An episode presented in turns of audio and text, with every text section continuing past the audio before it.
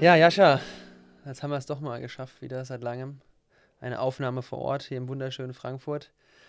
Mhm. Ja, es ist der 16. März. Wir sitzen zusammen, aber heute auch wieder nicht alleine. Wir haben eine Gästin dabei, die uns hoffentlich dann sehr gleich äh, erzählen wird, warum sie denn auch da ist und vielmehr auch Einblicke gibt in ihren alltäglichen Gründerinnenablauf.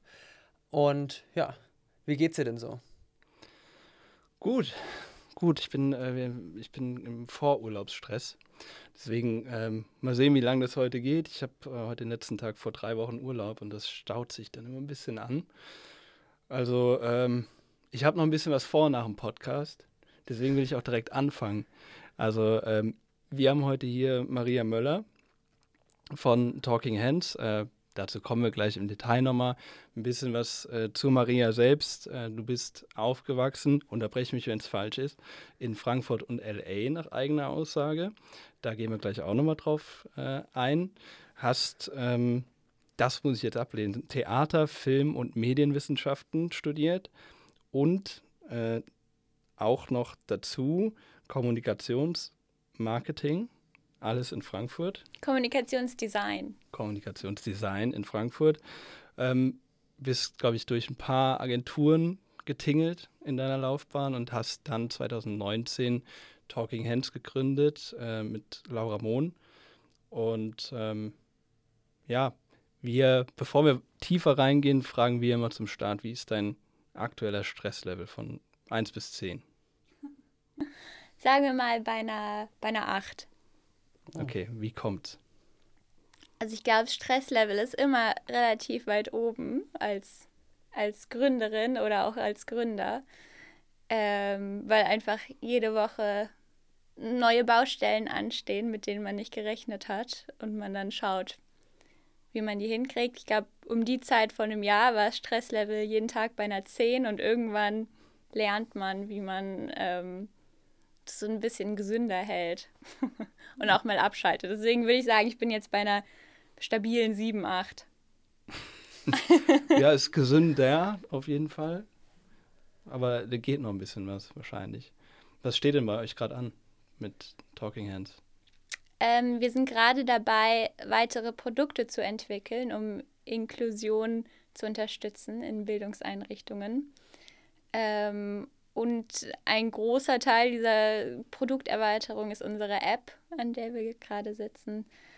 Ähm, ja, und versuchen im Allgemeinen die Welt für Inklusion ähm, ja, bereit zu machen oder beziehungsweise sie mehr in die Richtung Inklusion zu schubsen. Kannst du denn für die Zuhörerinnen und Zuhörer da draußen erklären, was denn Talking Hands macht, wenn wir jetzt schon so tiefer reinsteigen, für die, die dich vielleicht zum ersten Mal auch hören. Ja, klar.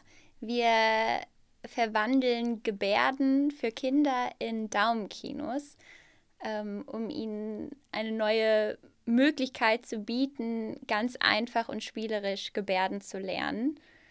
Ähm, was wir nämlich festgestellt hatten, war, dass das Gebärdenlernen immer nur die Kinder betrifft, die selber Probleme bei der Kommunikation haben, aus welchen Gründen auch immer, ob sie Down-Syndrom haben, Autismus etc. Und es aber wichtig ist für den Inklusionsgedanken, dass eben auch die Kinder, die keine Behinderung haben, Gebärden lernen. Und das funktioniert nur, wenn das Lernen an sich Spaß macht. Und das hat komplett gefehlt ähm, bei den Lernmaterialien, die wir so kennen und gefunden hatten und dachten, das müssen wir besser machen. Jetzt habt ihr schon 2019 gegründet. Viele kennen euch aus der Höhle der Löwen. Das wurde, glaube ich, Mitte 2021 ausgestrahlt. Nehmen uns mal mit, was, wie ist es zur Gründung gekommen und was habt ihr vor der Höhle der Löwen gemacht?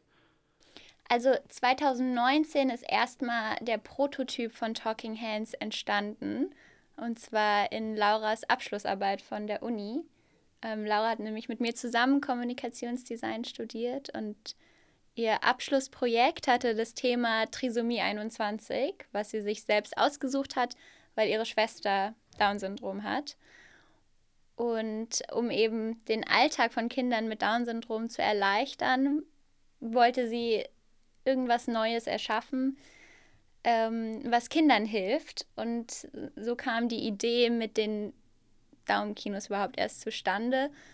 Und ähm, genau, 2019 war dann die Abschlussarbeit und dann hat sie auch diesen Prototypen bestehend aus 100 verschiedenen Daumenkinos für die Grundbegriffe für kleine Kinder in die Kita Grüne Soße in Sachsenhausen hier in Frankfurt gebracht. Und dort wurde dann Talking Hands ein Jahr lang ausprobiert. Also 2019 war jetzt vielleicht nicht Gründungsjahr, aber es war Entstehungsjahr von Talking Hands. Ähm, warst du da schon aktiv dabei oder war das noch eher primär Laura und du kamst dann erst sukzessive dazu? Also ich habe, weil wir eben zusammen studiert haben, hat man sich natürlich gegenseitig immer unterstützt bei den Schul, äh Quatsch, Schulprojekten, Uni-Projekten. Und ähm, ich habe das natürlich dann auch mitgekriegt, habe dann geholfen, so einen Case-Film für Talking Hands zu drehen, war ein Riesenfan von Anfang an. Und weil dann im Laufe des Jahres von 2019 mehr und mehr Feedback reinkam von der grünen Soße Kita, wie toll diese Darmkinos funktionieren und dass sie die schon auf Fortbildung mitgenommen hatten und da ganz viel Interesse von anderen Kitas bestand, ob es nicht irgendwie eine Möglichkeit gibt, noch mehr von diesen Sets zu produzieren und die an weitere Kitas zu verteilen. Und das war dann so der Punkt Ende 2019, wo Laura mich gefragt hatte, ob wir das zusammen umsetzen wollen, das Vorhaben. Und dann bin ich ähm, im Januar 2020 von Berlin nach Frankfurt gezogen, um hier mit Laura Talking Hands zu machen. Genau, das war die Entstehungsgeschichte. Wie lange hast du gebraucht, also wie lange hast du über die Entscheidung nachgedacht? Da habe ich ehrlich gesagt überhaupt nicht drüber nachgedacht. Ich habe sofort Ja gesagt, weil ich erstens von Anfang an überzeugt war von Talking Hands und mir klar war, das kann wirklich was bewirken und es kann wirklich helfen. Und ich habe zu der Zeit in einer Werbeagentur gearbeitet und es war einfach nicht so mein. Ich habe mich jetzt nicht in dem Job für immer gesehen und deswegen kam mir das ganz gelegen, weil ich schon den Anspruch an mich hatte, dass ich irgendwann mal einen Job habe, der aktiv Menschen hilft. Und das sehe ich jetzt sehr bei Talking Hands und es gibt einem einfach sehr viel, wenn man weiß, dass es wirklich was bewirkt und, und richtig ist, was man so macht. Also hat dir an der Agentur der Purpose gefehlt oder das klassische, oder war es einfach das klassische Agenturleben, was man so aus Klischees kennt? Äh, man, man Viele arbeiten, wenig verdienen. Ja, genau, genau. Ja, ich glaube, es war, also wir hatten einfach in der, in der Uni, muss ich sagen, es war toll gemacht, dass wir in jedem Semester zu unterschiedlichen Projekten immer, immer den Fokus darauf legen mussten, dass diese Projekte einen sozialen Mehrwert bieten. Ob es jetzt in Richtung Editorial Design, Film, Trickfilm, Website Design, es war egal, worum es ging im, im großen Bereich des Kommunikationsdesigns, aber es war immer wichtig, ähm, dass es einen sozialen Bezug hat. Und das war man dann so gewohnt von vier Jahren Uni, dass man jetzt ein Filmprojekt macht zu dem Thema Flüchtlingskrise. Man macht jetzt, ich weiß nicht, man macht jetzt ein, ein Buch zum Thema ähm, Missstände in der Justiz etc. pp. Und es waren immer die Themen, mit denen man sich befasst hat. Und wenn man dann aber in der realen Welt ankommt, dann geht es eben darum, Werbung für Müsli-Riegel zu machen. Und das war dann nicht so meins und das habe ich dann vermisst. Müsli-Riegel bezahlen halt die Rechnungen am Ende. Ja, ja, genau. So. Genau, und dann, und dann kommt man halt aus, aus dieser, ja, platzt halt so diese Bubble, in der man sich befunden hat, vier Jahre lang im Studium. Und dann kommt man in der richtigen Welt an und fühlt sich dann da aber nicht wohl. Und so ging es mir. Mhm, aber dann war aber der Grundgedanke zu gründen schon relativ neu.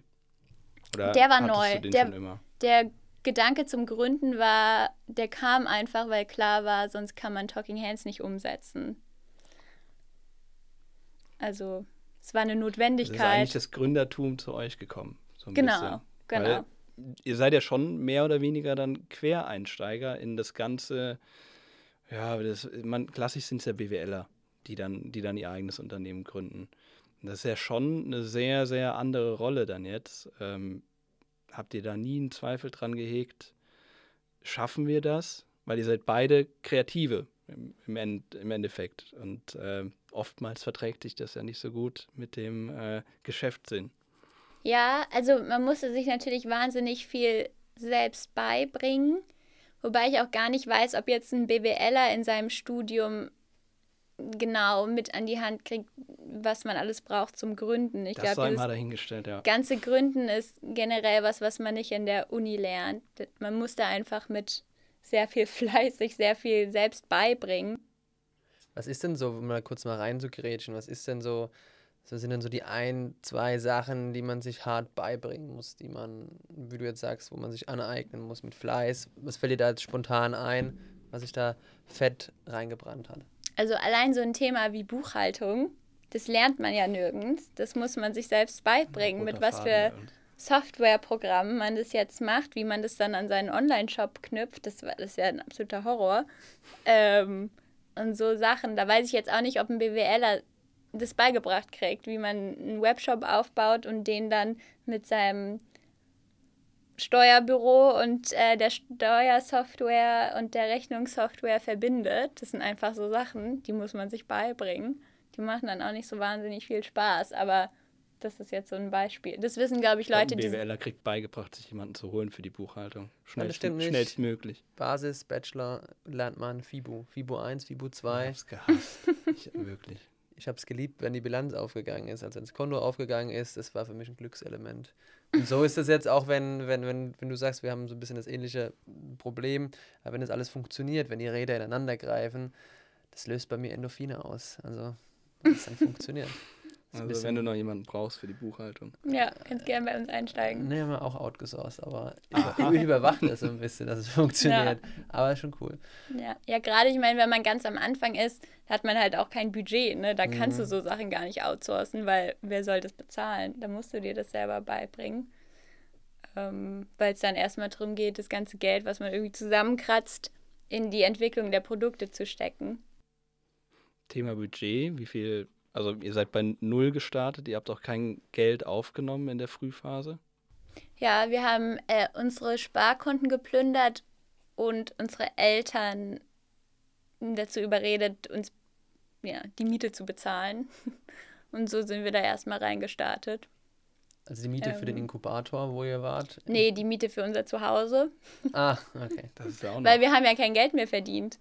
Mhm. Also also sprich, so das Thema so Gründungszuschuss etc., das habt ihr gar nicht versucht wahrzunehmen. Mm, das haben wir nicht bekommen, weil, also für ganz viele Stipendien stand gar nicht zur Debatte, dass wir es kriegen konnten, weil Laura und ich das gleiche studiert haben, wir dann Zweierteam waren und Dreierteams da besser angesehen werden, dann ist es auch häufig so, die sehen dann natürlich lieber einen BWLer und einen ITler und dann noch einen Kreativen vielleicht. Aber zwei kreative Mädels, dann auch noch die jetzt mit Daumenkinos für Kindergärten um die Ecke kommen.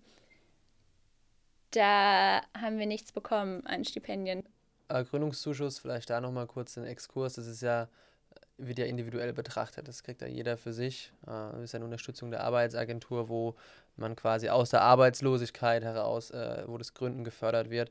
Das kann man wann anders mal betrachten. Das haben wir aber, eben aber gemacht. musst du dafür nicht eine gewisse Anzahl an Jahren gearbeitet genau, haben? Genau, da musst du ein Jahr lang gearbeitet haben. Und Laura und ich, wir haben beide nur ein halbes, wir waren ja quasi nur ein halbes Jahr so, richtig da, arbeitend äh, und dann haben wir gegründet. Der Kontext gefehlt. Das stimmt natürlich, man muss ein Jahr gearbeitet haben, man muss mindestens auch eine gewisse Anzahl an äh, Aber, äh, Tagen Arbeitslosengeld Anspruch an äh, Ja, ja, genau. Haben. Das Aber, ja. stand bei uns alles leider nicht zur okay. Debatte. Hm, ein Challenge mehr. Ja. Dann ja, eine Menge Challenges, ne? Ähm, wie ging es denn weiter? Also wann war die offizielle Gründung? Die offizielle Gründung war im Oktober 2020. Mm, und dann haben wir im November 2020 unsere ersten 10.000 Bücher geliefert bekommen, die wir selbst finanziert haben. Und die haben wir dann auch total schnell abverkauft. Also wir waren, also diese 10.000 Bücher, die waren dann auch schon weg Ende Dezember, weil wir dann auch über diesen Zeitraum, also über dieses ganze Jahr eigentlich, ganz viele Gäste auf unserer Warteliste hatten quasi, die sich alle angemeldet haben, um ein Set von uns zu bekommen, weil es dann eben so viel rumgezeigt wurde in Kitas und sich das ein bisschen rumgesprochen hatte. Ähm, und dann haben wir neue Downkinos bestellt und dann war erstmal Kita-Lockdown ab Stimmt, ja. Januar 21. Das war natürlich auch sehr blöd. Ähm, oh Gott, und dann auch noch ein Produkt, was man in den Händen hält. Ja, ja, das, wir sind absolut kein Corona-Produkt. Mhm. Das, war, das war dann sehr ungemütlich, ähm, eigentlich die ersten drei, vier Monate von 21. Da wusste niemand, wie geht es jetzt weiter, was passiert. Und, ähm, Und dann kam die Höhle der Löwen. Die Ausstrahlung zumindest. Höhle der Löwen, ja, aber das war erst Ende Oktober. Ah, okay. Das heißt aber, ihr habt dann bestimmt entsprechend vorher schon ja, die aufgezeichnet. Also ja, ihr wusstet ja, genau. dann schon im Frühjahr, okay, im Oktober 21 kommt der Big Bang. Ja, wobei das weißt du ja auch nicht so genau. Es könnte auch Frühjahr 22 gewesen sein. Ah, okay. Du weißt nie genau, wann es ausgestrahlt wird. Hm. Mhm. Aber wann habt ihr die Entscheidung getroffen, euch zu bewerben? Hm, wir haben uns nicht so richtig beworben. Wir wurden angefragt quasi von der Produktionsfirma, die Höhle der Löwen produziert. Und dann haben wir uns überlegt, hm, passen wir da rein, passen wir da nicht rein, trauen wir uns das schon, sind wir nicht noch viel zu klein und viel zu jung, macht das jetzt Sinn? Und andererseits dachten wir, naja, irgendwie muss das Thema Inklusion mal auf eine große Bühne gelangen. Und wer weiß, vielleicht findet man auch in den Löwen passenden Partner ähm, oder Partnerin. Und dann haben wir uns wirklich nach nach schon langer Überlegungsphase dann dazu entschieden, okay, wir probieren es einfach mal. Und dann haben wir ein Video ein, also man muss sich natürlich dann trotzdem vorstellen und nochmal beschreiben, was man macht, wer man ist, wie es läuft. Und dann haben wir die ganzen Sachen eingeschickt und dann haben wir, genau, wurden wir genommen, um im Fernsehen zu präsentieren. Und es war so ein halbes Jahr vor der Ausstrahlung dann ungefähr, die Aufnahme. Okay. Aber das war nicht Teil des ursprünglichen Plans. Ihr habt gedacht, ja, wir gründen jetzt und dann gehen wir mal schnell zur Höhle der Löwen. Nee, nee, nee, nee. Das okay. war nicht der Plan. Wir sind jetzt auch nicht so die großen, wie soll ich sagen, Entertainer. Wir sind eher ein bisschen schüchterner manchmal. Ähm, nee, das war, da waren wir tatsächlich erst unsicher, ob wir das überhaupt, ob das das richtige Format für uns ist. Aber ich höre das zum ersten Mal, dass ein Unternehmen aktiv angesprochen wird. Also ich habe bisher immer nur gehört, äh, dass dass man sich halt bewirbt. Das ist schon außergewöhnlich. Was habt ihr, haben die euch gesagt, wie die auf euch aufmerksam geworden sind? Nee, das nicht, aber wir haben schon auch bei vielen so Start-up-Wettbewerben mitgemacht. Gerade so ganz am Anfang. Das hat natürlich auch geholfen, uns da so ein bisschen mediale Aufmerksamkeit zu verschaffen. Ähm, vielleicht kam das da drüber. hm. Ja, sollen wir mal kurz den, den Pitch durchgehen. Ähm, wie nervös wart ihr, wenn du sagst, ihr, ihr seid beide eher schüchtern? Äh, ich habe es gesehen, ich würde sagen, ihr wart ein bisschen nervös. Ähm, ja, nimm uns mal mit auf die, so an, auf den Shooting-Tag. Wie ist der abgelaufen? Ähm, also wir sind einen Abend vorher schon nach Köln gereist und dann haben wir in einem Hotel dort übernachtet und dann, genau, fährt man um 9 Uhr morgens also wir waren, mussten um 9 Uhr morgens dort sein in den Studios. Und dann macht man, dann wird es geprobt. Wir haben es natürlich auch in der ganzen Woche davor schon geprobt. Ähm, es ähm, muss natürlich gut sitzen. Ähm, nee, und dann wartet man eigentlich auf seinen Auftritt dort. Das ist natürlich dann auch so, sitzt man ein bisschen aufgeregt in der, in den Umkleideräumen und wartet, dass es losgeht. Aber dann, als man dann so richtig, als man dann wusste, es geht jetzt gleich los und davor stand, irgendwie war das dann so skurril, diese Situation, dass man dann doch nicht mehr so wahnsinnig aufgeregt war, glaube ich. Es war dann einfach, man schaltet einen Schalter um und dann ist man in so einer anderen Welt, vergisst dann auch, dass da ganz viele Kameras sind und man sieht dann halt die Löwen und Löwinnen und dann spricht man mit denen und dann wurde es auch normaler, sage ich mal. Aber es war dann nicht, dass man die ganze Zeit im Kopf hatte, oh Gott, es wird jetzt fürs Fernsehen aufgenommen, sondern es hat sich dann so nach einem normaleren, zumindest als die ersten drei Minuten dieses Pitches vorbei waren und man dann in diese Gespräche eingestiegen ist, war da, glaube ich, auch keine Aufregung mehr da. In der Regel ist es ja immer noch wesentlich länger, als wieder dann glaubt, zusammengeschnitten, oder? Also es ist dann. Ja, Nee, ist schon. Also ich kann dir gar nicht genau sagen, wie lange wir da drin waren.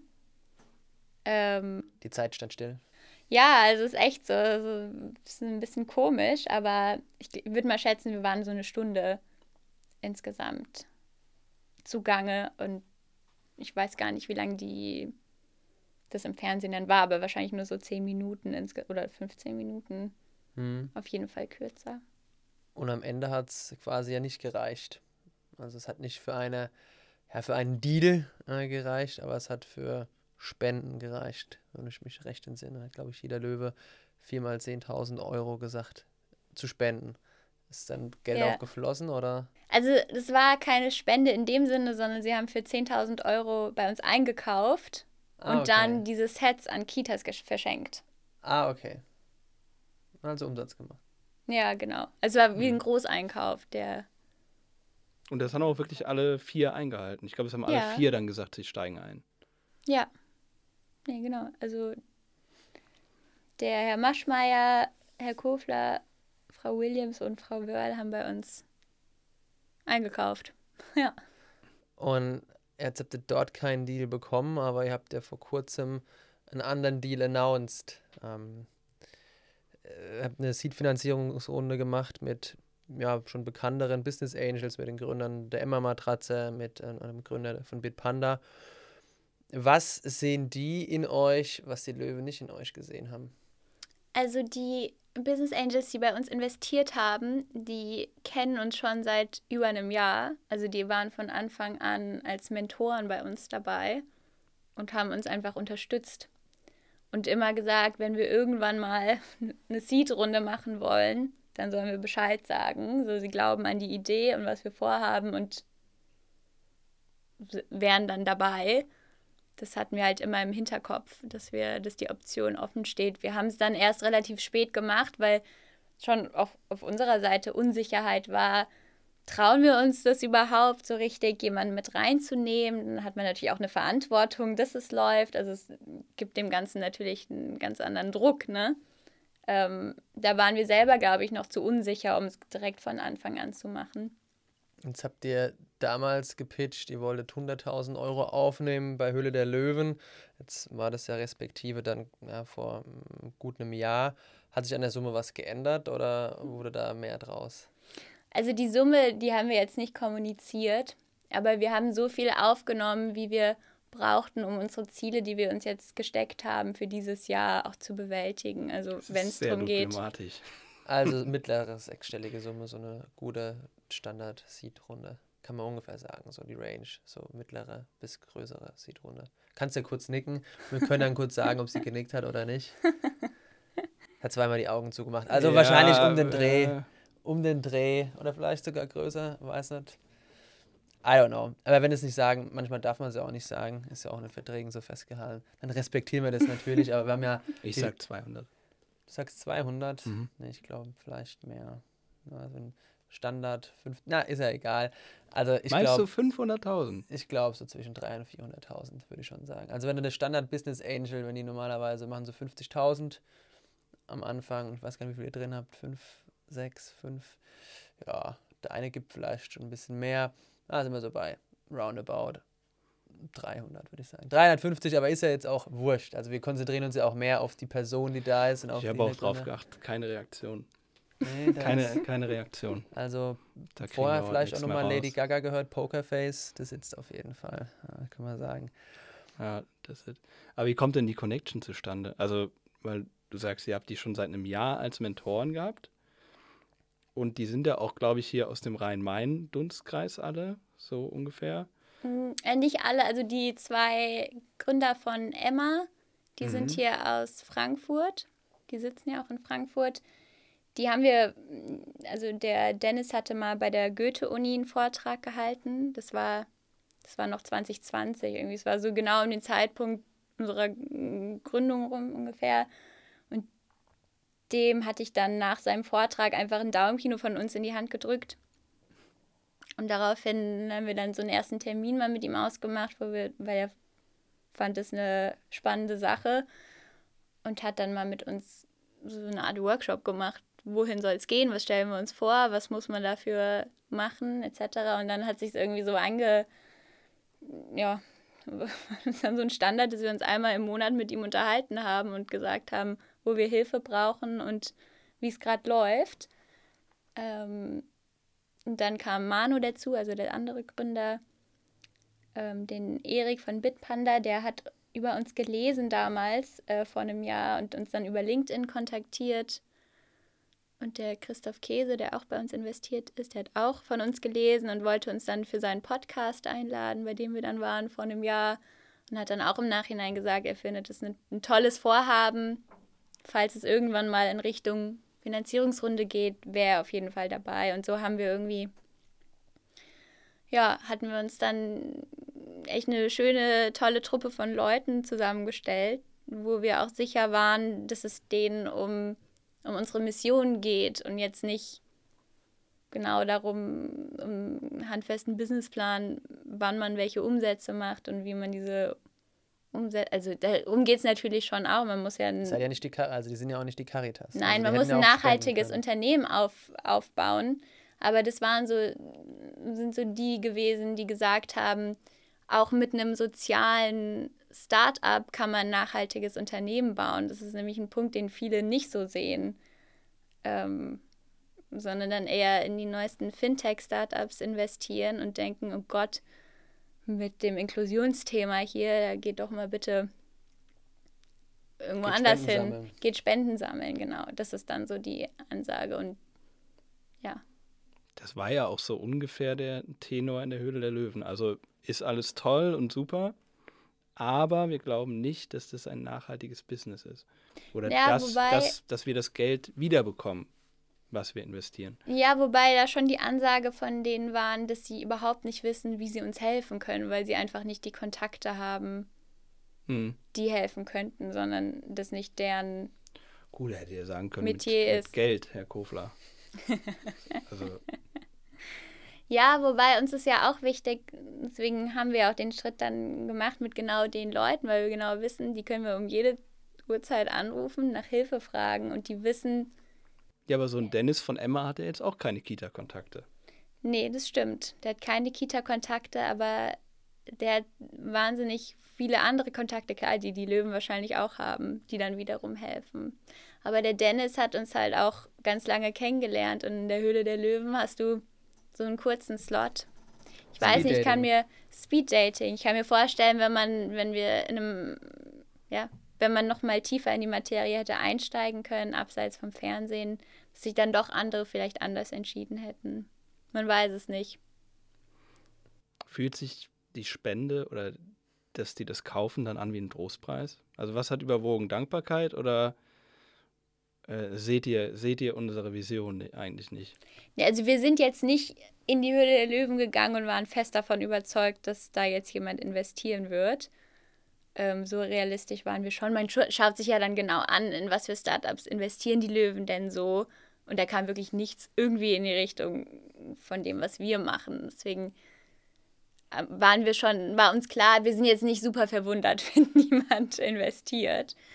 Ähm, und dann war das mit der, mit der Ausgangsdenkweise, war das, haben wir uns total gefreut, dass wir dann also für 40.000 Euro einen Auftrag bekommen haben quasi.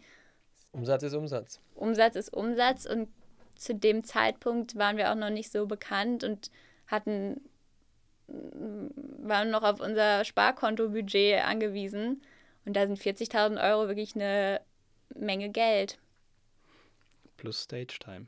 Aber kommen wir gleich nochmal zu. Ähm, wenn du sagst, eigentlich, es hat ja noch niemand in die Richtung investiert bei denen, habt ihr trotzdem irgendwie im Auge gehabt? Wo ihr sagen würdet, der oder die würde uns das helfen? Ja, wir dachten tatsächlich, dass wenn einer oder eine geeignet sein könnte, dann die Dagmar Wörl, weil sie ja auch im Privaten oder beziehungsweise sie hat eine eigene Stiftung und ist auch im Privaten da sehr engagiert, was den sozialen Bereich angeht. Also sie hätten wir uns schon vorstellen können. Mit ihr sind wir auch tatsächlich weiter im Kontakt. Also sie vermittelt ah, cool. uns da, sobald sie was weiß oder von jemandem hört oder ruft einfach mal an und fragt, na, Mädels, wie läuft's? Ähm, nee, also da war dann schon klar, dass, dass sie das gut findet. Nico Rosberg war bei euch nicht dabei, ne? Doch, der war auch da. Ah, okay. Weil den hätte ich mir vielleicht noch halbwegs in der Rolle vorstellen können. Ja. Ja. Oh, nee. Weiß ich nicht. Ist halt so schwierig zu sagen, weil man die Leute ja auch immer nur aus dem Fernsehen her oder man kennt sie ja nicht persönlich oder hatte noch nie die Chance, sie so richtig kennenzulernen und dann weiß man immer nur das, was man so liest. Aber ja. Jetzt war ja Höhle der Löwen, die Stage Time, ein großer Hebel, eure Bekanntheit nach draußen zu tragen. Und ich habe in einem Interview von euch gelesen, ich glaube, das war bei Starting Up, ähm, dass ihr gesagt habt, so ein Hebel für euch, um, um ja, Awareness zu schaffen, sind Wettbewerbe. Dass ihr alles mitgenommen habt an Wettbewerben, wo ihr euch bewerben konntet, wo ihr gesagt habt, ah, macht irgendwie Sinn ist ja eine sehr eher, ja, schon nachhaltig angelegte Strategie, aber irgendwann hat man doch mal alle Wettbewerbe mal so abgeklappert. Mhm. Was ist denn so der weitere Plan, ja, Talking Hands dann in die Köpfe der Leute zu bringen? Also langsam haben wir tatsächlich sehr viele Wettbewerbe abgeklappert. Ähm, wir haben auch momentan, also wir haben gar keine Zeit mehr, uns da so großartig auf Wettbewerbe zu bewerben, weil es wirklich auch ein wahnsinniger Prozess immer dahinter. Ne? Ähm, das sah letztes Jahr dann noch anders aus und hat auch sehr viel gebracht. Und jetzt schauen wir natürlich, wie wir mit Marketing- und Vertriebsstrategien da weiter voranschreiten. Also, dass wir ähm, Partner finden für den Vertrieb, dass wir, klar, Marketing müssen wir jetzt halt einfach machen. Das mussten wir bis jetzt nicht, weil immer irgendwo die Rede von uns war. Aber das werden wir jetzt auch ausprobieren, was da funktioniert, was nicht funktioniert. Jetzt eine so eine Out-of-Home-Kampagne mit Plakaten wird bei uns nicht funktionieren, weil bei uns einfach das Bewegtbild total wichtig ist, um das Produkt zu verstehen. Und es hat halt auch so ein bisschen Erklärungsbedarf immer. Deswegen ähm, versuchen wir da viel über Social Media zu hebeln und da den Bekanntheitsgrad zu stärken und dann einfach, ähm, indem wir immer wieder neue Produkte entwickeln, dass man da die die Kundengruppe vergrößert. Und da seid ihr auch beide ja auch vom Fach. Also das ist ja das, was ihr, was ja euer Kernasset, ja. was ihr ja da mitbringt. Genau. Aber den, den Effekt nach Höhle der Löwen, ähm, kannst du den mal umreißen? Weil ich weiß, ähm, kleine Anekdote dazu, ich hatte euch auch zum Podcast eingeladen. Ja. Eine, eine Woche vor der Ausstrahlung. Und dann habe ich euch da gesehen und habe ich gedacht, okay, ja, scheiße, die, die kommen auf jeden, die antworten auf jeden Fall nicht mehr. Haben wir nicht geantwortet? Sorry. Nein, okay.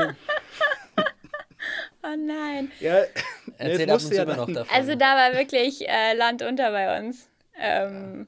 Da ging gar nichts. Ich glaube, wir haben zwei Monate nicht geschlafen, nur gearbeitet. Es äh, ging ja natürlich auch alles schief, was schief laufen konnte. Deswegen auch Stresslevel damals bei 10. Also im, im Oktober, November, Dezember war Stresslevel bei 50. Da, also das war echt, das, Puh, das war der Wahnsinn. Skala, also da. Ja. Uh. Nee, das war, das war nicht so. Deswegen da waren wir nicht ansprechbar. Sorry. Alles gut. Ihr, ihr, ihr, habt ja dann glücklicherweise ein Büro gesucht beim Sascha, wo wir früher die Podcasts aufgenommen haben. Und dann hat Sascha äh, dich festgenagelt. Ja. Äh, stand ich natürlich blöd da. aber es hat ja dann doch äh, geklappt. Jetzt sei die bessere Strategie. Ja, ja, ja. Hm. Büros anmieten und, und äh, GründerInnen dann äh, in den Podcast drängen. Ja. ja. ja. So muss man es machen. Ja, aber, aber sind dadurch auch die Investorenkontakte zustande gekommen? Also du hast ja gesagt, einer hat euch auf LinkedIn angeschrieben. Die Investorenkontakte, die waren alle lange vor Höhle der Löwen. Also ah, okay. mit denen waren wir wirklich, die waren direkt von Anfang an alle als Mentoren einfach dabei. Kam aber dann eher der Push, wo sie gesagt haben, so jetzt Laura Maria, lass doch jetzt mal was machen. Ihr habt ja jetzt hier die, die, die Aufmerksamkeit, das Momentum ist da, das ist ja auch immer so ganz wichtig bei Startups. Man spricht ja immer so ein bisschen, man soll ja FOMO erzeugen, um da ein bisschen den Bullshit-Bingo äh, zu erklären, also die Fear of Missing Out, also quasi die Angst, was zu verpassen, das möchte man ja auslösen bei den Investoren. War der Moment dann eben da, wo die dann gesagt haben, so, jetzt machen wir es. Nee, das war das eher andersrum, andere. dass wir gemerkt haben, oh wow, unsere Kundengruppe ist viel, viel größer oder das Potenzial hinter Talking Hands ist viel größer, als wir selbst gedacht hatten. Da ist so viel noch, was man machen kann und das schaffen wir aber nur mit Unterstützung. Und das war auch der Punkt, wo wir wussten, okay, wir können da selbstbewusst reingehen, wir können Geld aufnehmen, wir können noch ganz viel bewirken, weil wir so viel geschafft haben und irgendwie so viele Kitas durch Höhle der Löwen, was wir nicht gedacht hätten, anscheinend vom Inklusionskonzept überzeugen konnten, dass da dieses Potenzial, was hinter Talking Hands steckt, für uns selber nochmal viel greifbarer wurde und wir uns selber dann nochmal viel mehr darunter vorstellen konnten. Und dann haben wir gesagt, okay, das machen wir jetzt. Ähm, und dann haben wir es gemacht. ja, ist ja ganz frisch, ne? Ja. Habt ihr eure Finanzierungsrunde abgeschlossen? Das war jetzt im Januar. Okay. Und was habt ihr vor mit dem Geld? Also, ähm, sag mal, gerade wie, wie seid ihr gerade aufgestellt? Wer macht was? Was sind, die, was sind die Rollen aktuell und was habt ihr mit dem Geld vor? Wir sind gerade so aufgestellt, dass wir haben den Jakob als dritten Co-Gründer vor einem halben Jahr mit reingeholt. Das ist unser CTO, der baut unsere App. Laura ähm, ist die Illustratorin hinter allem und die Designerin. Also alles, was man sieht von Talking Hands, kommt von Laura. Und ich übernehme quasi das Management und die Kommunikation und alles. Buchhaltung, Buchhaltung ja. kurz. Und alles, was so ansteht. Ähm, genau, und da ist das Ziel natürlich, unser Team zu vergrößern. Also wir haben auch ganz tolle äh, Praktikantinnen äh, mit dabei und Werkstudentinnen. Das sind bei uns vor allem Frauen. Jakob ist unser Quotenmann. ähm, aber klar, wir, wir, brauchen einfach mehr Leute, weil das gar nicht stemmen. Also zu zweit erst recht nicht, zu dritt auch schon schwierig. Wir brauchen da einfach mehr Leute. Und ähm, wenn man wenn man kein digitales Produkt macht, ist es natürlich auch in der Produktion wahnsinnig kostspielig. Gerade in der Corona-Krise, wo eher alles irgendwie Mangelware ist, ist es noch mal teurer. Und um da einfach freier Dinge auszuprobieren, das ist ja auch immer unsere, unsere Devise, mit der wir sehr gut gefahren sind, ist, wir setzen nicht irgendein Produkt auf den Markt, ohne zu checken, ob das funktioniert. Gerade bei Kindern, alle unsere Produkte sind ja für Kinder. Wir müssen die erstmal austesten lassen von Kitas und dann stellen wir sie ähm, auf unseren Online-Shop. Wir machen es ja, nicht andersrum. Eure Form der Marktforschung, so ein bisschen. Ja, wir machen, wir lassen immer alles testen von Kindern. Und zwar auch über einen Zeitraum. Ähm, das, also sonst wäre, glaube ich, unser Produkt auch nicht so gut, wenn wir das nicht machen würden. Ähm, und das kostet alles mh, mm, sehr viel Geld. Kriegen denn die Kindergärten oder die Kitas auch ein paar Goodies, wenn ihr sie quasi, man könnte jetzt negativ, negativ aussehen und sagen, naja, machen für euch die Marktforschung for free. äh, Gibt es da auch irgendwie ein Goodie seitens von Talking Hands, wo sagt, hey, ihr habt uns da geholfen, die nächste Rutsche geht auf unseren Nacken? Oder wie ist das? Also erstmal sind die Kitas alle wahnsinnig gut mit unseren Produkten ausgestattet, kriegen natürlich die Sets. Ähm, und man muss sagen, die, die Kinder haben da auch einfach Spaß dran, die Sachen auszuprobieren. Ist ja wie ein Spiel, ne? Man probiert jetzt ein neues Spiel. Aber es hat für euch auch einen Mehrwert. Es hat für uns absolut einen Mehrwert. Da sind wir auch total dankbar, dass wir da Partner, Kitas haben, die da mit uns im Austausch sind. Die dann sehr großzügig mit Gebärdendaumenkinos ausgestattet werden. Okay. Mm, euer Team, also verfolgt ihr auch einen inklusiven Ansatz als Unternehmen? Also wollt ihr auch in Zukunft, ähm, die Schwester von Laura ist ja auch bei euch im Team? Ja. Ähm, verfolgt ihr diesen Ansatz weiter und wollt ihr auch, wenn ihr weiter wachst, weiter inklusiv unterwegs sein? Ja, auf jeden Fall. Also wir, wir schauen natürlich dann immer drauf, wer, wen brauchen wir jetzt, wofür und wer kann die Aufgabe am besten und wer auch immer das dann ist und auch Lust hat, wir können als Social Startup natürlich jetzt nicht Gehälter zahlen, die andere Unternehmen zahlen können. Aber wir, wir schauen da, dass wir Leute reinkriegen, die unsere Mission so wichtig finden wie wir und dass es da stimmt. Und alles andere ist uns erstmal nicht wichtig. Also wir schauen da vor allem auf die Kompetenzen und jetzt nicht auf anderes. Ähm. Die Logistik wird, glaube ich, von Laura Schwester geschmissen, gell? Ja, die Jami ist unsere Lagerchefin. Die macht das auch wirklich 1A. Ähm, hat neulich auch die, das Inventar gecheckt bei uns und macht da, hat da ihr eigenes System dahinter. Und es ist dann total krass zu sehen, wie viel Jami dann auch dazu lernt, in, während sie da mit uns arbeitet. Wird natürlich auch sehr gefordert. Ähm, muss dann vieles machen, was sie vorher nicht machen musste, aber lernt da total viel dazu. Aber ist Shami da nicht auch eine der Mitgründerinnen? Also theoretisch also, schon, nicht auf Papier, aber im Herzen auf jeden Fall. Sie fühlt sich auch immer sehr als Teil des Teams. Das ist uns ja auch wichtig, dass sie. Ja, auf dem einen oder anderen Pressefoto ist sie auch immer mit dabei. Ja, die ist immer mit dabei. Die wird auch sehr gern fotografiert. Ist auch eigentlich gern. Es kommt immer drauf an, wie, wie gut die Laune ist, aber ist auch gern immer vor der Kamera. Ja, wahrscheinlich war sie dann weniger aufgeregt als ihr bei der Höhle. Sie war überhaupt nicht aufgeregt. Die war dann eher, ich glaube, sie ihr Lieblingsfilm ist nämlich König der Löwen. Und dann war, ging was in der Kommunikation unter und sie war dann super enttäuscht, dass da keine Löwen waren, sondern Menschen. Und es war dann erstmal ein Thema, kurz vor, bevor wir da raus mussten. Aber sie war auf jeden Fall nicht aufgeregt. Sie war da sehr cool. Ja. Ja, witzig. Stimmt, ja. Ich glaube, das, das hat sehr abgeklärt gewirkt. Aber ich, vielleicht hat man auch ein bisschen gesehen, dass, äh, dass sie enttäuscht war, dass, halt, dass da kein Löwe ja, war. dass da kein Löwe ja, war. Da war, da war sie wirklich enttäuscht. Das haben wir schlecht kommuniziert. Naja. Könnt ihr auch meinen, dass bei der Höhle der Löwen Löwen sind. Ist übrigens in dem Vorspann ist es ja auch so, dass Eben. Die, sind ja, die Leute ja mit den Löwen extrem schlecht überblendet. Ich bin jedes Mal vor kurzem das erste Mal den Vorspann von Höhle der Löwen gesehen und bin echt schockiert, wie schlecht das ist. Schaust du das noch? Ja, klar. Ich finde es, gibt kein realistisches Bild wieder, meiner Meinung nach, wie es denn so eigentlich abläuft. Also mir ist es too much Show. Äh, klar. So ein bisschen. Klar ist auch Fernsehen, aber. Ist ja auch eine Show. ja, fair enough. Aber nee, also nee, das, da, da blutet mir mein Herz und das kann ich mir nicht anschauen, weil das so.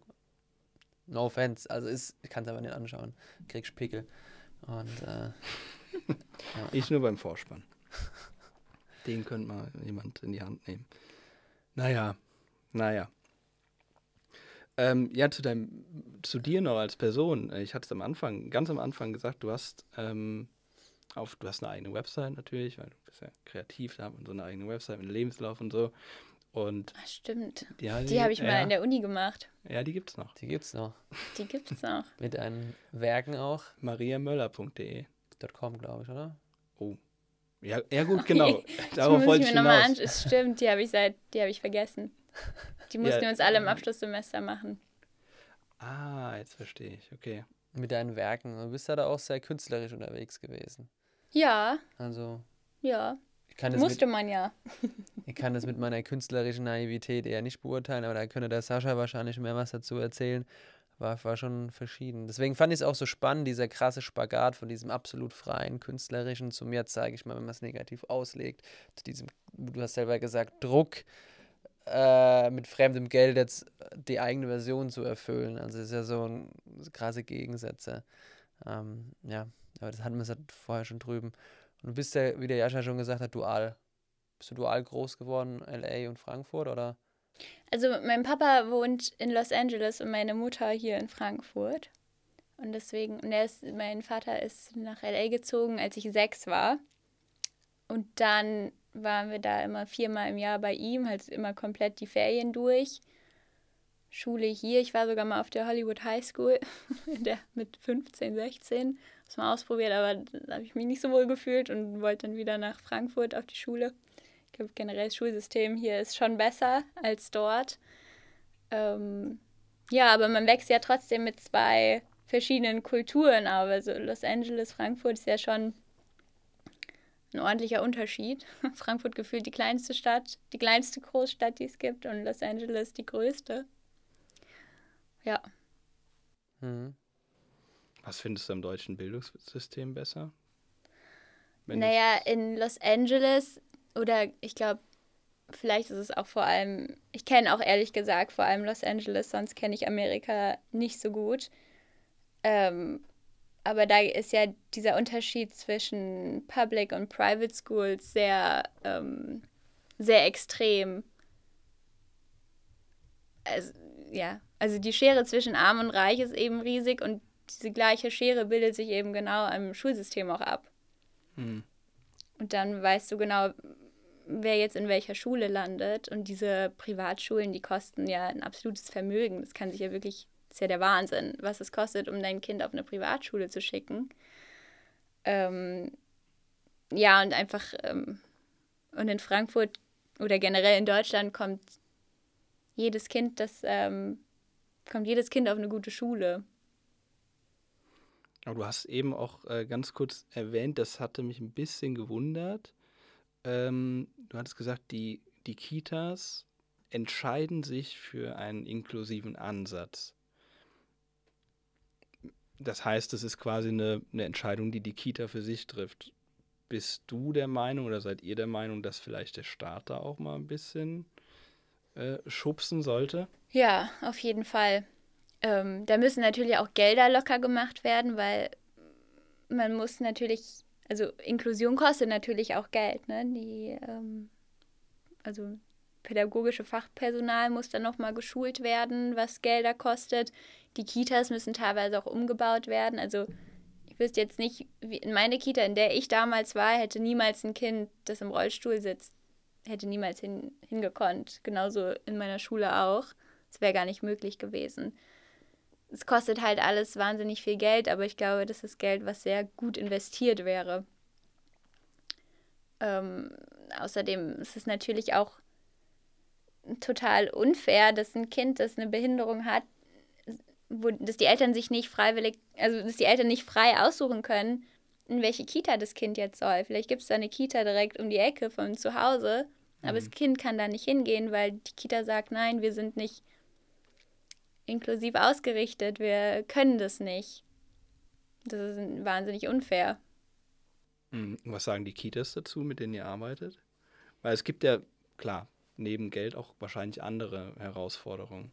Ja, also die, die Kitas müssen es natürlich auch wollen. Also da gibt es viele, die sofort ganz viel Arbeit mit dem Thema Inklusion verbinden und da ehrlich gesagt keine Lust drauf haben und das dann auch überhaupt nicht umsetzen wollen. Ähm, dann gibt es ganz tolle Kitas, die sagen, wir sind zwar noch nicht inklusiv, aber wir haben da Lust drauf und wir wollen allen Kindern die Möglichkeit bieten, bei uns einen Platz zu bekommen und wir geben uns da jetzt Mühe, bringen uns selber Neues bei, gehen zur Fortbildung und schauen, dass wir das hinkriegen. Es gibt halt beides und leider aber noch sehr viel die erste Version, wo es dann aber auch oftmals so ein bisschen das Problem der Eltern ist, dass sie da mit Vorurteilen reingehen und sagen, ich will gar nicht, dass mein Kind in der Gruppe ist, wo es auch Kinder mit Behinderung gibt, weil die irgendwie die Entwicklung des eigenen Kindes äh, stören könnten oder was ja auch völliger Quatsch ist. Ähm, aber da gibt es noch so viele Vorurteile, wenn es so um frühkindliche Erziehung geht,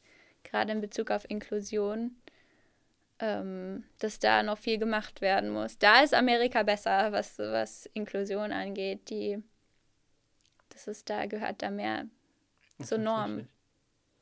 Auch staatlich dann gefördert? Ja. Also äh, allein so das Thema Gebärdenlernen in, in Kita oder Grundschule, das, das ist da viel normal. Also das wird da einfach ganz oft so gemacht, ohne dass man sagt, wir sind jetzt wahnsinnig inklusiv, sondern es gehört einfach dazu, weil ich meine, das Lernen von Gebärden ist natürlich auch äh, ein Sprach, pädagogisches Mittel. Also Kinder lernen generell schneller sprechen, wenn man das Sprechen lernen durch Gebärden unterstützt, weil man hört dann ein Wort, man sieht dazu eine Gebärde, also es ist dann quasi audiovisuelles Lernen sozusagen. Man sieht und man hört und dann verknüpft sich das schneller. Deswegen nutzen ja auch ganz viele Sprachtherapeuten Gebärden in den Therapiesessions, um die Kinder an die Worte ranzuführen und Sprechen beizubringen oder das ganze Thema rund um Baby Science, das ist in Amerika total groß. Da bringen die meisten frisch gebackenen Eltern ihren, ihren kleinen Babys schon erste Gebärden bei,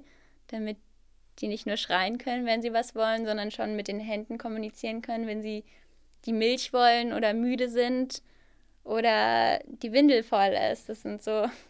So dann? das sind so Sachen, die Babys auch schon kommunizieren können. Und wenn man hier von Baby Science anfängt zu sprechen, weiß niemand, was es ist. In Amerika ist es ein ganz anderes Thema. Oder auch in Großbritannien. Ich weiß jetzt nicht, ob ihr wisst, was Baby nee, Science erwischt, voll erwischt. ja. Hätte ich jetzt nicht. Äh, ich habe erst an Baby Science gedacht. Das fände ich sehr fragwürdig. Und, äh, Wobei, kannst du dann ähm, Baby, Ja, genau. ja, ja, ist ja wurscht. Aber äh, war mir so auch nicht bewusst. Sehr, sehr interessant. Wie sehr glaubst du, dass das Thema Inklusion, das, was ihr quasi bespielt, also eure Vision ist ja, ich habe es mir mal aufgeschrieben, das ist ja Inklusion durch Gebär Gebärdensprache äh, ganzheitlich und nachhaltig zu fördern. Wie sehr glaubst du, dass ihr momentan noch so sehr am Anfang seid, dass ihr vielleicht noch viel zu früh seid, dass da aufgrund der Frühphase euer Geschäftsmodell vielleicht jetzt noch gar nicht aufgehen kann? Mhm. Dass dieser Trend vielleicht wieder weggeht auch. Also, was wir schon mal festgestellt hatten, war, das hätten wir vor zehn Jahren Talking Hands gegründet. Ich glaube, das wäre gegen die Wand gefahren. Und jetzt ist schon immer mehr und mehr das Thema Inklusion auch ein wichtiges Thema. Ne? Gerade die junge Generation, die junge Elterngeneration und die junge Generation, die anfängt, in Kitas und Schulen zu arbeiten, die wissen genau, wie wichtig das ist, dass Inklusion ein Menschenrecht ist und dass wir alle was tun müssen, um das umzusetzen. Also ich glaube, wir sind da eigentlich genau in der richtigen Zeit, weil es noch sehr, also wir haben jetzt auch keine nennenswerten Wettbewerber, sage ich mal so. Das Könnte man auch sagen, ist ein schlechtes Zeichen. da, wo kein Wettbewerb, kein Markt. Nee, es ist eher da, wo kein Wettbewerb, da kein. das einfach der Markt unterschätzt wird. Alle dachten ja auch vor zwei Jahren bei uns, oh Gott, Mädels, das ist so ein Nischenthema. Damit deckt ihr vielleicht irgendwie 50 Kitas ab und das war's. Und es stimmt ja gar nicht. Es wurde total unterschätzt. Weil niemand gedacht hat, dass man mit Daumenkinos für Gebärden irgendwie ein erfolgreiches Geschäftsmodell aufbauen kann. Weil alle immer denken, uff, das ist jetzt eine Nische, aber es ist eben keine Nische, weil das ist ja der Punkt, um Inklusion wirklich erfolgreich umzusetzen, müssen alle Kinder Gebärden lernen. Das heißt, es, wir machen nichts für Kinder mit Behinderung, wir machen nichts für Kinder ohne Behinderung, wir machen einfach ein Produkt für Kinder. Völlig egal, was da der Hintergrund ist. Und es geht darum, dass alle Kinder spielerisch Gebärden lernen. Und das ist so dieser Punkt, den tatsächlich der Herr Kofler in der Höhle der Löwen, glaube ich, als erster und einziger verstanden hat, wo er meinte, nein, nein, das hier ist doch einfach für alle, damit alle spielerisch damit lernen. Mhm. Und deswegen wurden wir so wahnsinnig unterschätzt und ich, vielleicht sehr toll, wenn wir da vielleicht ein bisschen Inspiration geben können, dass andere da nachziehen und auch sich tolle Dinge ausdenken und dann auch merken, man kann auch mit sozialen Geschäftsmodellen ein erfolgreiches Business aufbauen.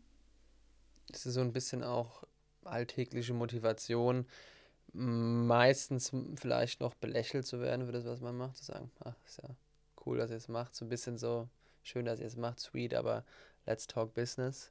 Ist es so ein bisschen, wo man sagt, hm. Ach, ich glaube, wir, ich glaube, Laura und ich, wir sind beide so ein bisschen gestrickt, dass es uns relativ egal ist, was andere sagen, weil sonst hätten wir uns von Anfang an das gar nicht getraut zu machen, weil mhm. wirklich am Anfang alle gesagt haben, oh je, seid ihr euch sicher, dass ihr das jetzt machen wollt? Wie soll das denn gehen? Und wer soll das überhaupt kaufen?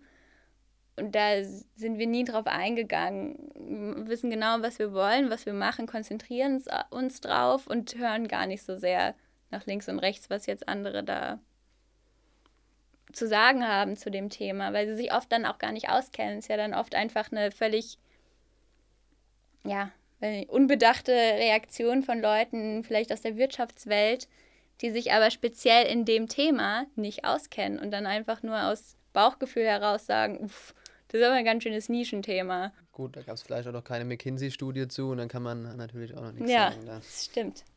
aber gibt es da zu wenig, also zu den wenigsten Unternehmen, die du gründest? Also ich finde, das ist ein generelles Problem. Das ist nicht nur ein Problem bei euch, sondern auch in Wirtschaftsunternehmen, weil ich glaube, genau diese Aussagen hat halt jede Gründerin, jeder Gründer zuhauf schon gehört.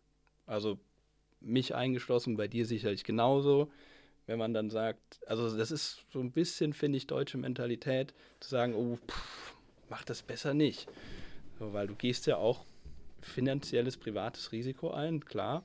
Also äh, hast du ja auch schon gesagt, man verdient nicht die Welt. Und dann, äh, hm.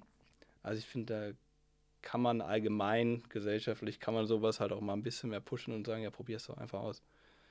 Ja, aber ich glaube, das ist nicht so die deutsche Mentalität. Mhm. Ja, aber die gerade ist so sehr sicher. ja machen, das ne? ist die amerikanische Mentalität, aber nicht die deutsche.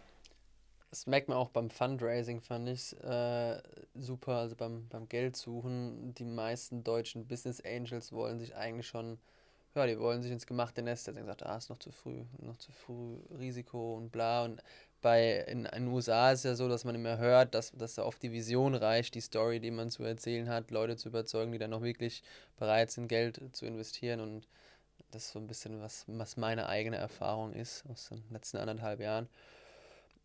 Jetzt, wenn wir so ein bisschen eingangs wieder so zurückkommen, so ein bisschen den Bogen zurückschlagen, äh, Jascha meine schon so mehr das Persönliche, jetzt hast du uns ein bisschen überrannt mit deinem, sage ich mal, erhöhtem Stresslevel. Jetzt hast du gesagt, du warst im Oktober noch Stresslevel 50, was wir, glaube ich, noch nie gehört haben hier, also Präzedenzfall, hast du auf jeden Fall geschaffen. Wie hast du es denn geschafft, äh, von der 50 jetzt schon mal runterzukommen auf eine 8?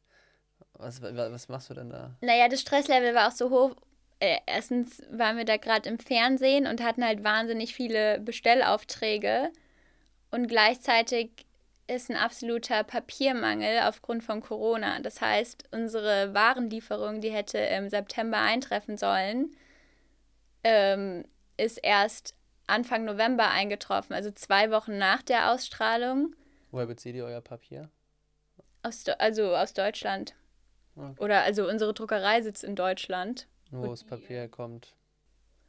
Also es muss halt bestimmte Standards haben, weil es für Kinder ist und mhm. in den Mund genommen wird. Also wir mhm. haben da bestimmte Standards, die wir mhm. vorgeben und dann wird das Papier gekauft. Okay. Ähm, man hat ja auch eine bestimmte Dicke, um es perfekt blättern zu können. Ähm, muss mit den Farben funktionieren, etc. Und so weiter. Und dann ähm, war das halt ein Riesenstress, diese, ähm, unsere Kunden da irgendwie glücklich zu halten. Dann kam irgendwann die Ware, aber auch gestückelt. Also nicht alles auf einen Schlag. Und als dann, ich glaube, Mitte November kam dann alles, also einen Monat nach der Ausstrahlung. Davor mussten wir erstmal nur Kundenmanagement betreiben und schauen, dass irgendwie alles läuft. Und dann war unsere Logistik ist natürlich auch nicht Amazon, was aber viele Kunden immer denken. Die denken, man bestellt was und morgen kriege ich es, weil man halt sehr verwöhnt ist von dem, wie es läuft. Und bei uns ist wirklich alles schief gelaufen. Erstmal, äh, die Daumenkinos kamen zu spät. Dann haben wir wirklich in Tag- und Nachtarbeit mit alle Freunde, Verwandte, die wir haben und kennen, dazugeholt, mussten alle anpacken und alle helfen. Dann haben wir die Sets verschickt. Dann die großen Sets sind irgendwie immer bei DHL auf dem Weg kaputt gegangen. Dann mussten wir die neu rausschicken. Dann ist ganz viel verloren gegangen. Und also es war ein Chaos. Es war absoluter Horror.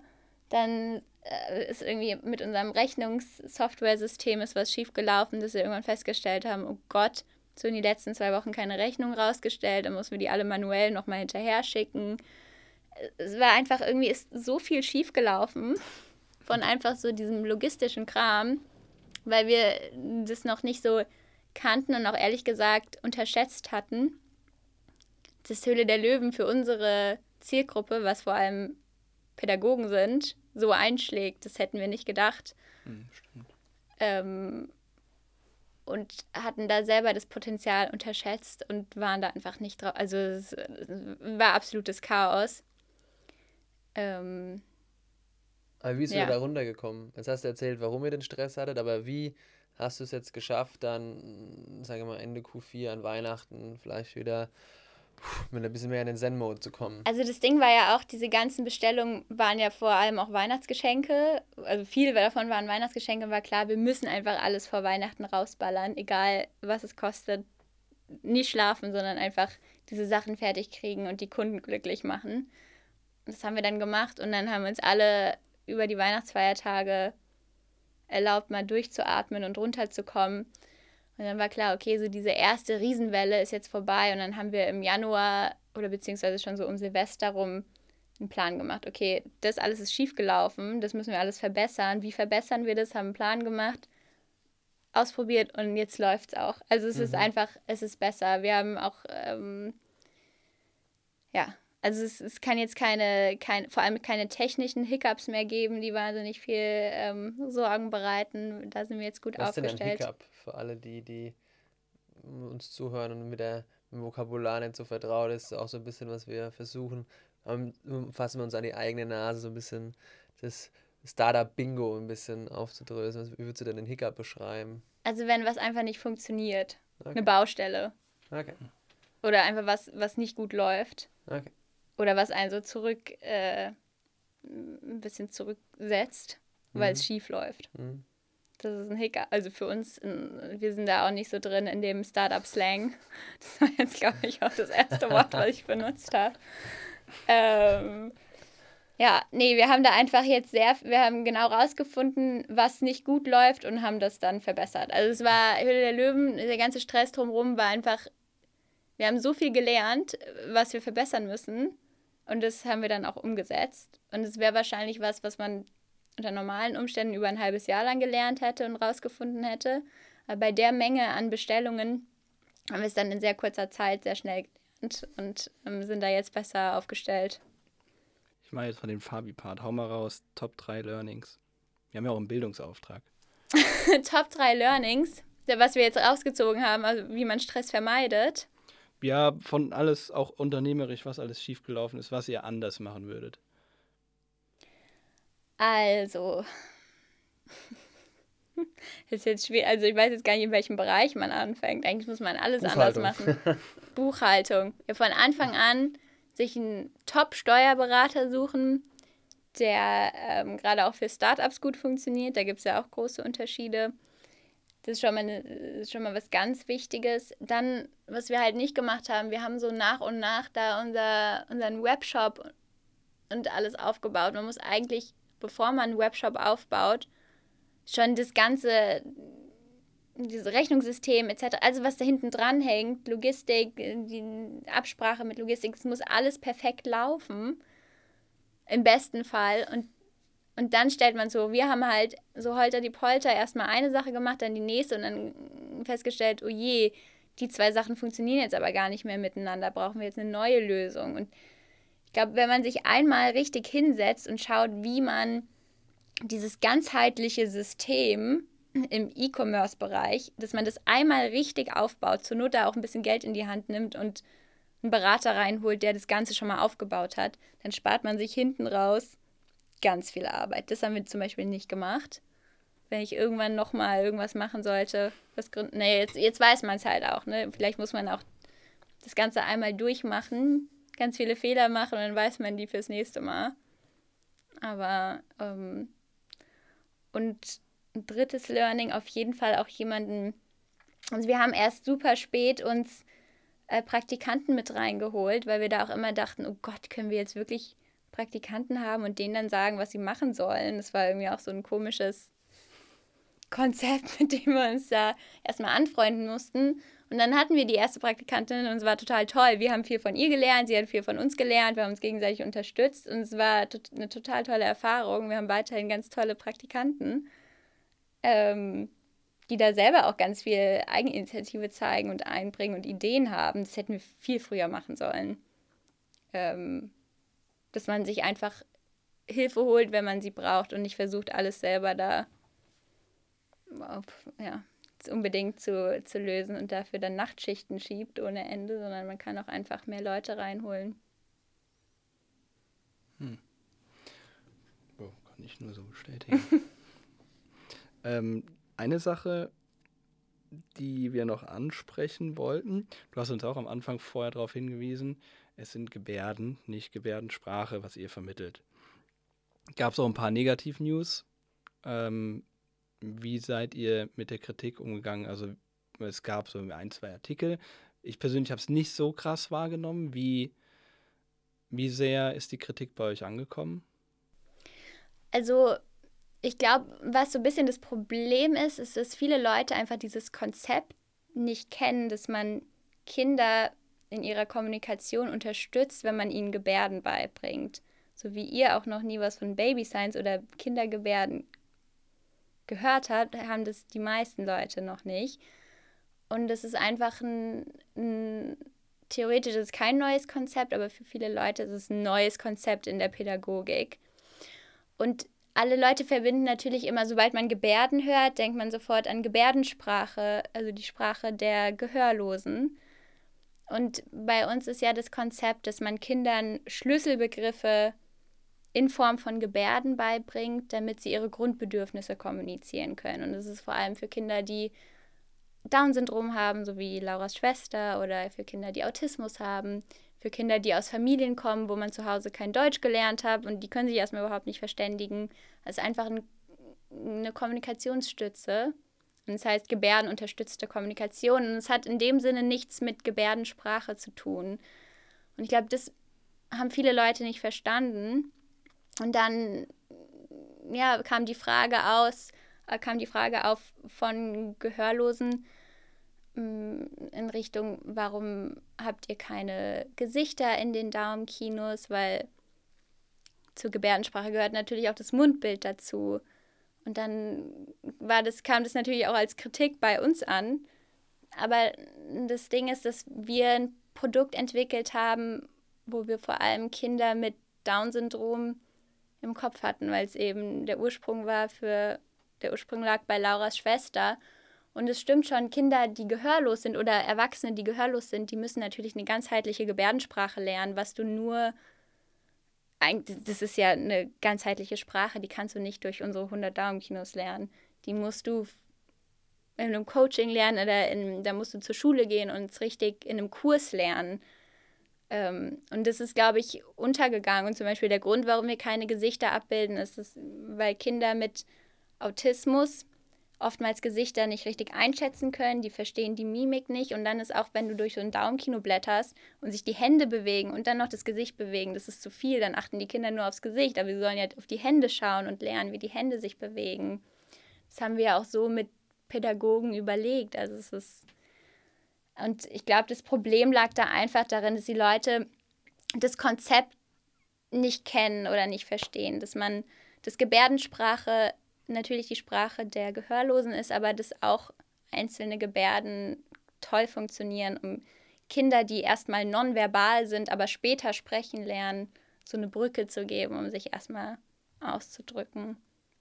Das war das Problem und es war natürlich für uns traurig, dass da manche Leute das nicht verstanden haben und dann völlig falsche Sachen geschrieben haben über uns. Und dann dachten wir aber auch, naja, genau die Leute, für die wir es machen, also für Kitas, für Eltern von Kindern mit Behinderung, die haben uns so tolles Feedback gegeben und auch geschrieben. Sie fanden es so schön, Jami im Fernsehen zu sehen als Mutter von einem Kind mit Trisomie 21. Es gab noch nie, in, hat sie, sie hat noch nie jemanden mit Trisomie 21 im Primetime TV auf Vox gesehen. So. Und dann hat es einfach so dermaßen überwogen, einfach das Positive im Gegensatz zu dann diesen Anmerkungen oder Kritik, dass wir da jetzt auch gar nicht, wir sind ja ehrlich gesagt gar nicht drauf eingegangen, weil wir genau überall auf unserer Website, auf unseren Auftritten, in, in Social Media beschreiben, was wir machen und es auch ganz klar kommunizieren. Und deswegen ist aber uns auch immer wichtig, dass alle Leute wissen und dass man auch sagt, wir machen Daumenkinos für Gebärden und eben nicht Daumenkinos für Gebärdensprache, weil so entsteht dann immer so ein Missverständnis. Mhm. Genau. Ja, man merkt schon, ist es trotzdem auch bei euch angekommen und hat euch beschäftigt. Ja, das auf jeden Fall. Also uns geht es ja darum, zu unterstützen, Kindern zu helfen und irgendwie Inklusion voranzubringen. Und natürlich beschäftigt es dann einen, wenn man, wenn da erstmal Gegenwind kommt oder dann auf einem, also was wir auch nicht, wir hatten ja zwei Jahre lang Talking Hands gemacht und immer nur positive, positives Feedback bekommen, aber man stellt sich da natürlich nochmal ganz anders in die Öffentlichkeit mit so einem Fernsehenauftritt. Und das waren dann auch teilweise natürlich kriegt man dann sehr böse Kommentare. Also wir sind selber nicht auf Twitter, wir haben es uns dann immer nur erzählen lassen von, Freunden und Bekannten. Und auf Twitter sagt ja, wird man ja eh immer nur, also ich glaube, da ist eh kein netter Umgangs... Da wird alles gecancelt, da ist kein netter Umgangston. Und wir sind Gott sei Dank auch nicht auf Twitter, aber hat uns dann schon beschäftigt für eine Woche und dann haben wir gesagt, naja, also es ist ja gut, was wir machen, es hilft Kindern, wir gehen da jetzt, das ist, das ist Quatsch, also wir gehen da jetzt nicht drauf ein. Hm. Aber habt ihr darüber nachgedacht, was in die Richtung vielleicht auch in Zukunft zu machen? Ja, das auf jeden Fall. Wir sind ja auch ähm, eng im Kontakt mit Gehörlosen oder auch der gehörlosen Community. Wir lassen unsere Daumenkinos, sie werden ja auch immer geprüft von, von ähm, Gebärdensprachdolmetschern. Also die ähm, Mutter von Laura, äh Quatsch, die Mutter von Laura. Die Mutter von Laura hat eine Freundin, die selbst gehörlose Eltern hat, ähm, ist selber Gebärdensprachdolmetscherin und die hilft uns immer bei den Daumen. Also sie macht dann nochmal so einen Kontrollblick drüber. Ähm, aber wir sind da auch, ähm, über die Dagmar Wörl hatten wir da ganz tolle Kontakte bekommen zu der gehörlosen Community in Nürnberg zum Beispiel. Mit denen waren wir im Kontakt und die, die haben dann auch erstmal gefragt, oh, warum gibt es hier keine Gesichter? Dann haben wir genau erklärt, warum. Und dann war das auch fein. Ich glaube, man muss einfach immer wieder erklären, was man macht. Also unser Produkt ist so ein so was Neues und das Konzept dahinter ist so neu und so viele Leute kennen es nicht. Deswegen müssen wir immer wieder erzählen und erklären und Aufklärungsarbeit leisten. Und darauf konzentrieren wir uns einfach. Und wer weiß, was in, was in Zukunft entstehen kann. Wir wollen ja weitere Lehrmaterialien entwickeln. Da würden wir nicht ausschließen, dass wir in die Richtung auch was machen. Stichwort ähm, weitere Lehrmaterialien. Ihr entwickelt eine App.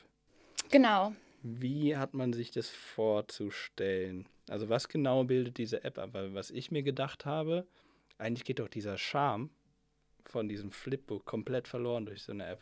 Ja. Die App ist auch eher als ergänzendes Material für die Eltern oder für die Erzieher zu sehen und soll auf keinen Fall in der Kita was ersetzen. Ähm, es ist aber so, dass ganz viele ähm, Erzieher und Erzieherinnen uns erzählt haben, dass die Kinder, die lernen dann Gebärden in der Kita und die Eltern wissen, können gar nichts damit anfangen oder äh, verstehen das nicht oder würden dann selber gern Gebärden lernen, wollen sich jetzt aber nicht 100 Daumenkinos zu Hause hinstellen. Und da wäre es toll, wenn man den Eltern auch eine Möglichkeit gibt, in Form von einer App zum Beispiel Gebärden zu lernen, mit den Kindern vielleicht auch Gebärden zu lernen, letztendlich ist ja auch unser Ziel, dass man nicht nur im Kita-Bereich ist, sondern auch mehr und mehr in die Schulen kommt. Die Schulen werden ja auch digitaler. Und für Schulkinder ist es dann schon, da, da ist, ist es nicht mehr so wichtig, dass diese Magie vom Daumenkino transportiert wird zum Lernen, weil Schulkinder auch so lernen. Aber Kita-Kinder, die kriegst du eher mit Spaß zum Lernen. Und die, und die App soll natürlich trotzdem auch Spaß machen und soll Spiele, äh, Spiele enthalten, mit denen man dann sich auch mit ähm, ja, mit Freude den Gebärden nähert. Ähm, aber die App soll auf keinen Fall ersetzen, sondern ergänzen. Verstehe. Und ab welchem Alter würdest du das so ansetzen? Grundschulalter schon? Ja, so ab der Grundschule. Okay. Also so mit sechs, sieben. Mhm. Aber so auch für die haptischen Fähigkeiten ist es schon toll für, für die ganz Kleinen, dass die erstmal mit dem mit richtigen analogen Lehrmaterialien arbeiten, jetzt nicht unbedingt digital. Oh, da hatte ich eben noch eine Frage zu, wie lang hält so ein Flipbook? Also, weil, wenn das jetzt 100 Kinder am Tag in der Hand haben, wann ist es komplett abgewetzt? Wann sollte man vielleicht mal neue holen? Oh, das ist schwer zu sagen. Es kommt immer auf die, auf die Kinder an. Also manche Kinder sehen da, gehen da sehr behutsam und achtsam mit um und dann hält es tatsächlich sehr lange. Also wir haben natürlich auch geschaut in unserem ganzen Produktionsprozess, dass es ein gutes Buch ist und jetzt nicht nach zweimal benutzen auseinanderfällt. Aber was, wenn so ein Jascha an der Kita ist? Wie lange lebt denn da noch so ein Ey, Warum denn?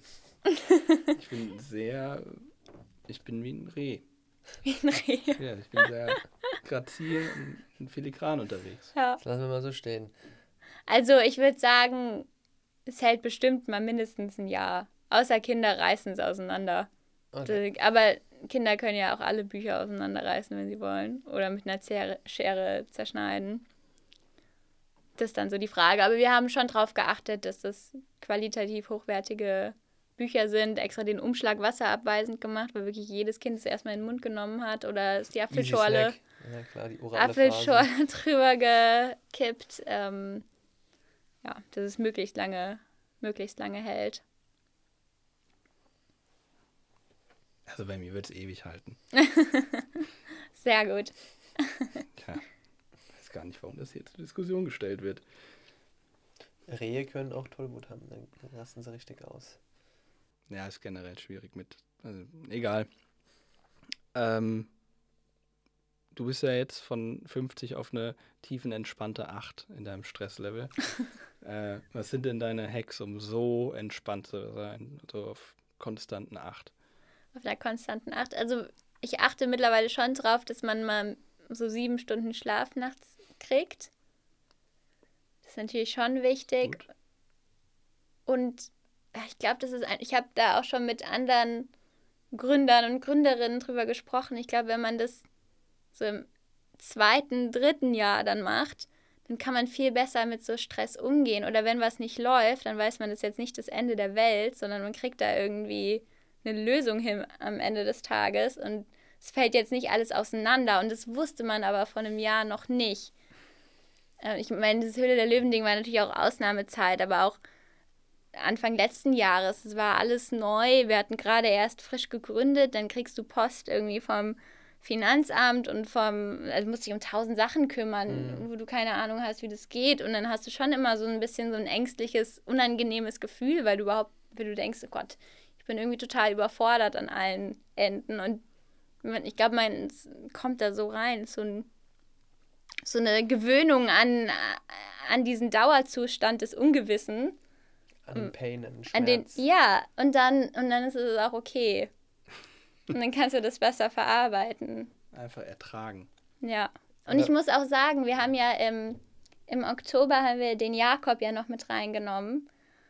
Und es ist dann schon, zu dritt ist man halt einfach nochmal eine Person mehr und nochmal eine Person mehr, mit der man sich dann über große Baustellen unterhalten kann und dann schaut, okay, wir schaffen das jetzt so, weil jeder hat ja seine Kernkompetenzen irgendwie. Und ähm, das erleichtert dann natürlich auch nochmal, dass man weiß, okay, wir kämpfen jetzt zu dritt dafür, mhm. dass das alles so funktioniert. Und das mhm. hat schon auch sehr viel erleichtert.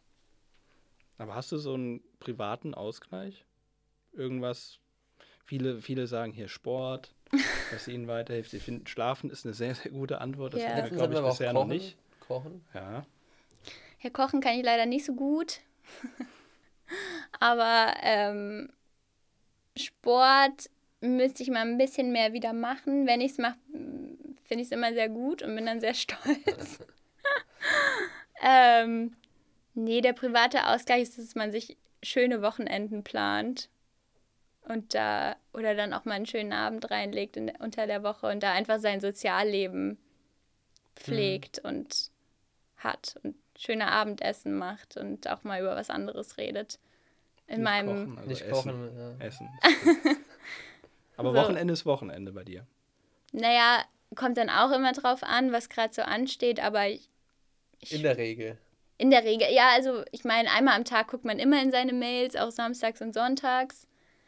Ähm, aber in der Regel, ja, dass man vielleicht die Mails schaut, guckt, ob irgendwas gerade ob es irgendwo brennt. Wenn ja, dann muss man sich halt damit auseinandersetzen. Hiccups. Hiccups. Haben wir, heute gelernt, Hiccups. Genau. Genau. Aber sonst. Nö, sonst versuche ich das Wochenende, Wochenende. Es war im letzten Jahr auch anders. Mhm. Da war, aber da war halt auch das absolute Corona-Jahr und man konnte eh nichts machen. Und dann hat man halt die ganze Zeit nur am Laptop gesessen und sich um Sachen gekümmert. ähm, ja. Ja, das ist so. Das beschreibt es ganz gut. Ja, dann. Ich habe noch eine Abschlussfrage. Echt? Ja. Auf deiner scheinbar Jugendsünden-Homepage oh ähm, ja. steht, du hast dich in LA in äh, Erdnussbutter-Eis verliebt. ist das noch so? Und wenn ja, welche Marke? Also, also, da war ich halt sechs Jahre alt, das erste Mal in Amerika und dann gab es da Erdnussbutter Erdnuss-Butter-Schokoladeneis von Hagen Dazs. Und es ist Oh. wirklich super lecker.